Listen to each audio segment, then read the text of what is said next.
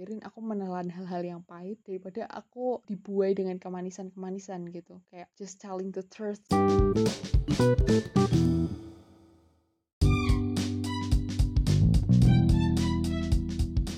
Halo teman-teman, selamat datang di Pori Pori Tika, podcast ceria bersama Tika. Halo, apa kabar semuanya? Di episode ini kita bakal ngobrolin tentang menjadi dewasa. Widih, ini uh, bakal jadi topik yang agak melo gitu ya. Dan mungkin orang-orang di luar sana atau bahkan kalian yang sedang mendengarkan yang melihat judul Being Mature Sucks bertanya-tanya gitu. Kayak ngapain sih ini anak kayak ngobrolin tentang hal ini gitu. Ya, aku tahu gitu. Mungkin disclaimer sekalian gitu ya. Aku bukan suatu orang yang pakar di bidang kedewasaan dan sebenarnya aku juga nggak tahu apakah ada kepakaran di bidang ini tapi seenggaknya aku menjadi apa ya representasi ya bukan representasi juga aku sebagai orang usia 20-an yang aku rasa usia 20-an ini menjadi usia peralihan gitu nah mungkin sebelum kita masuk ke pembahasan Widih, pembahasan kayak apa aja gitu ya. Kita mau menyamakan persepsi dulu terkait menjadi dewasa. Aku tidak bermaksud untuk mendefinisikan hal ini, tapi mungkin membagikan apa yang aku pahami gitu. Menurutku it's a common knowledge gitu ya. Aku berpikir bahwa menjadi dewasa ini sebuah proses, bukan merupakan sebuah batasan umur. Kayak misal, oh kamu umur 20, berarti kamu sudah dewasa gitu. Oh kamu 25, oh berarti sudah dewasa. Umur 30, oh dewasa gitu. Ya walaupun secara fisik tidak bisa dikatakan lagi anak-anak gitu, tapi kayak secara jiwa kan mungkin kita masih punya apa ya sifat kekanak-kanakan gitu. Intinya menjadi dewasa itu sebuah proses gitu. Nah, terkait pemaknaan ini, aku jadi ingat salah satu komentar di MV Mika Angelo Run di YouTube gitu. Uh, biasa kan ya kalau misalnya kita nonton YouTube, kita suka baca-bacain komen.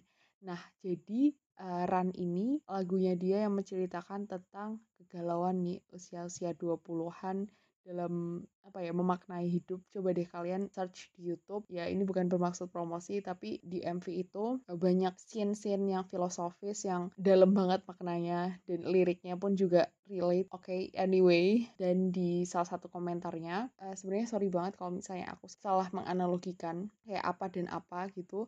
Karena sebelum podcast aku tuh udah balik lagi gitu kan di MV kayak mau make sure komennya tuh apa. Tapi ternyata waktu aku cari-cari tuh udah hilang gitu Nah, intinya seingatku, dia menganalogikan sebuah proses pendewasaan. Jadi, anak kecil itu dianalogikan sebagai uh, rusa dan anak besar itu dianalogikan sebagai singa. Forget it about predator di sini, tapi intinya ketika kamu menjadi dewasa, kamu akan berubah menjadi singa gitu. Nah, rusa itu melihat singa sebagai hewan yang dia bisa berpijak sendiri, keren, terus dia tangguh, dia tahu apa yang akan dia lakukan dia tahu target fokus kayak gagah dan berani gitu kan. Nah uh, rusa ini mendambakan ingin menjadi seekor singa gitu. Lalu lambat laun rusa ini berubah menjadi singa. Secara fisik dia berubah menjadi singa gitu.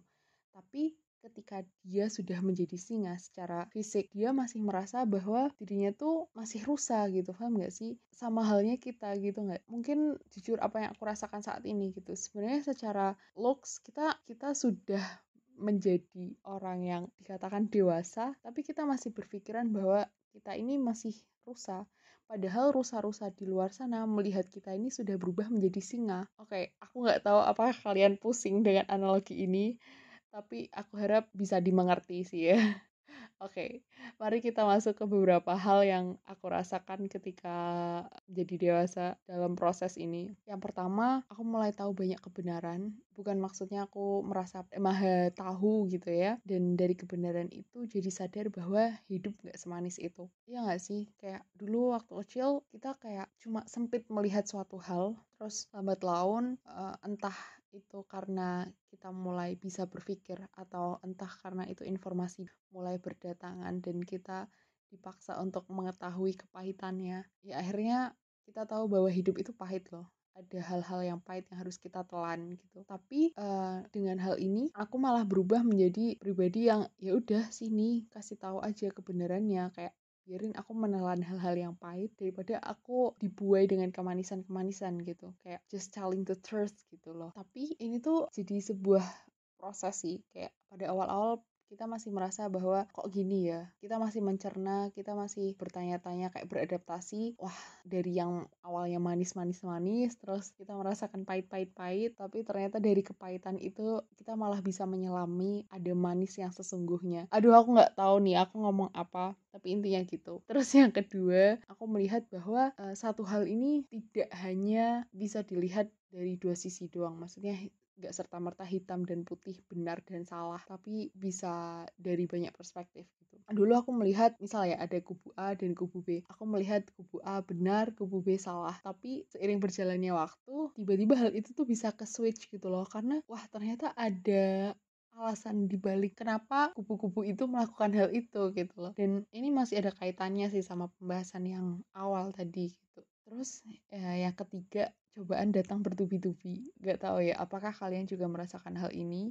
Tapi aku yakin bahwa setiap orang pasti mengalami proses ini. Benar-benar bertubi-tubi yang ya entah itu akademik, entah itu identitas diri sendiri, entah itu keluarga, entah itu finansial, entah itu perasaan, tapi itu datang bertubi-tubi dan aduh kenapa ini ya? Kok nggak selesai-selesai? Uh, masalah ini udah kelar, kenapa datang masalah ini? Gitu. Tapi apa ya dengan masalah itu ini malah menjadi sebuah pembelajaran yang sangat-sangat berarti dan menjadi bekal ke depannya sih gitu. Tapi emang sakit dan kayak capek gitu nggak sih? Kenapa nggak berhenti? Kenapa udah deh aku capek gitu. Terus selanjutnya adalah overthinking. Overthinking ini jadi bahasan yang uh, sering gitu ya di mana-mana. Kita takut akan banyak hal dan aku rasa kita semua juga bakal berada di fase yang membanding-bandingkan hidup kita dengan orang lain. Dan saat ini aku berusaha untuk ya stop comparing myself to others. Uh, mungkin bagi sebagian orang dengan kita membandingkan diri dengan orang lain itu jadi suatu hal apa ya acuan untuk semangat. Ya kalau dia bisa kenapa aku enggak gitu kan. Tapi untukku ketika aku membandingkan diriku dengan orang lain, aku malah uh, jatuhnya kayak mempertanyakan lah gimana sih kayak menye malah menyalahkan diriku sendiri gitu. Jadi aku berusaha untuk enggak mending kamu fokus aja ke diri sendiri gitu. Tapi ini sangat susah untuk dihilangkan gitu loh. Dan itu proses. Dan ini kenapa kayak lebih sering aja datangnya gitu. Terus selanjutnya terakhir yaitu teman. It's complicated tapi aku nggak ambil pusing dengan hal ini. Kita sering dengar juga bahwa semakin dewasa gitu ya teman itu semakin berkurang. Nah menurutku bukan berkurang secara kuantitas tapi kita udah berusaha untuk mengkotak-kotakkan uh, mana sih teman yang ya hanya sekedar teman, mana teman yang emang bisa diandalkan, teman yang dekat, teman yang mengerti kita segala hal dan ini bagian dari proses sih. Karena dulu kan uh, pemikiran kita bahwa ya teman kita banyak, kita kayak bonding tiap hari gitu. Nah sekarang nggak uh, bisa loh kita kayak terikat semuanya, kayak semuanya benar-benar deket kayak gitu nggak bisa gitu itu jadi proses adaptasi juga lalu uh, apakah menjadi dewasa memang semenyebalkan itu uh, mulai dari tahu banyak kebenaran melihat dari berbagai perspektif terus cobaan yang datang bertubi-tubi overthinking pertemanan. Nah mungkin kita bisa masuk ke hal-hal yang menyenangkan dalam apa ya proses menjadi dewasa ini. Aku menemukan dua hal sih.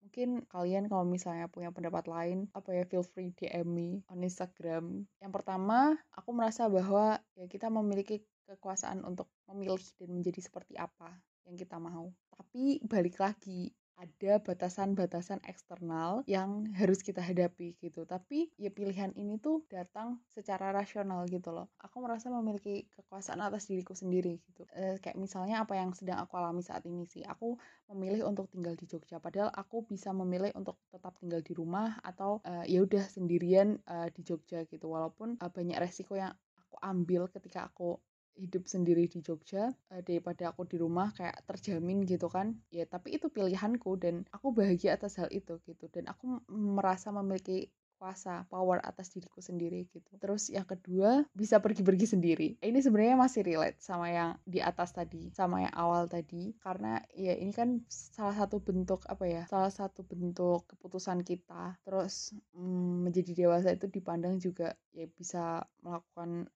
apa sendiri gitu. Uh, dan kurasa ya waktu kecil kenapa anak-anak itu kayak pengen cepet-cepet gede? Karena ya ini uh, pengen bisa ke mana-mana sendiri melakukan hal ini sendiri gitu. Ini menyenangkan sih sejauh ini. Kayak udah sih sisanya menyebalkan kan. Oke tapi terlepas dari hal itu kita harus bersyukur melewati proses ini. Apa ya menjadi manusia tuh emang harus merasakan sakit karena kebahagiaan nggak akan lengkap tanpa rasa sakit Widih. jadi inti yang ingin aku sampaikan tuh apa ya ya gini sih kita nggak sendiri eh, semua orang berproses dan merasakan hal sakitnya masing-masing kita punya pil-pil pahit yang harus kita telan dalam proses pendewasaan ini. Tapi jangan lupa untuk merayakan kebahagiaan-kebahagiaan sederhana yang hadir di kehidupan kita. Dan terakhir, aku mau mengutip salah satu lirik dari Ran Mika Angelo, Just be human, although it's hard but don't run from it. Ya, menjadi manusia ini berat gitu, tapi jangan lari dari hal ini gitu. Kita harus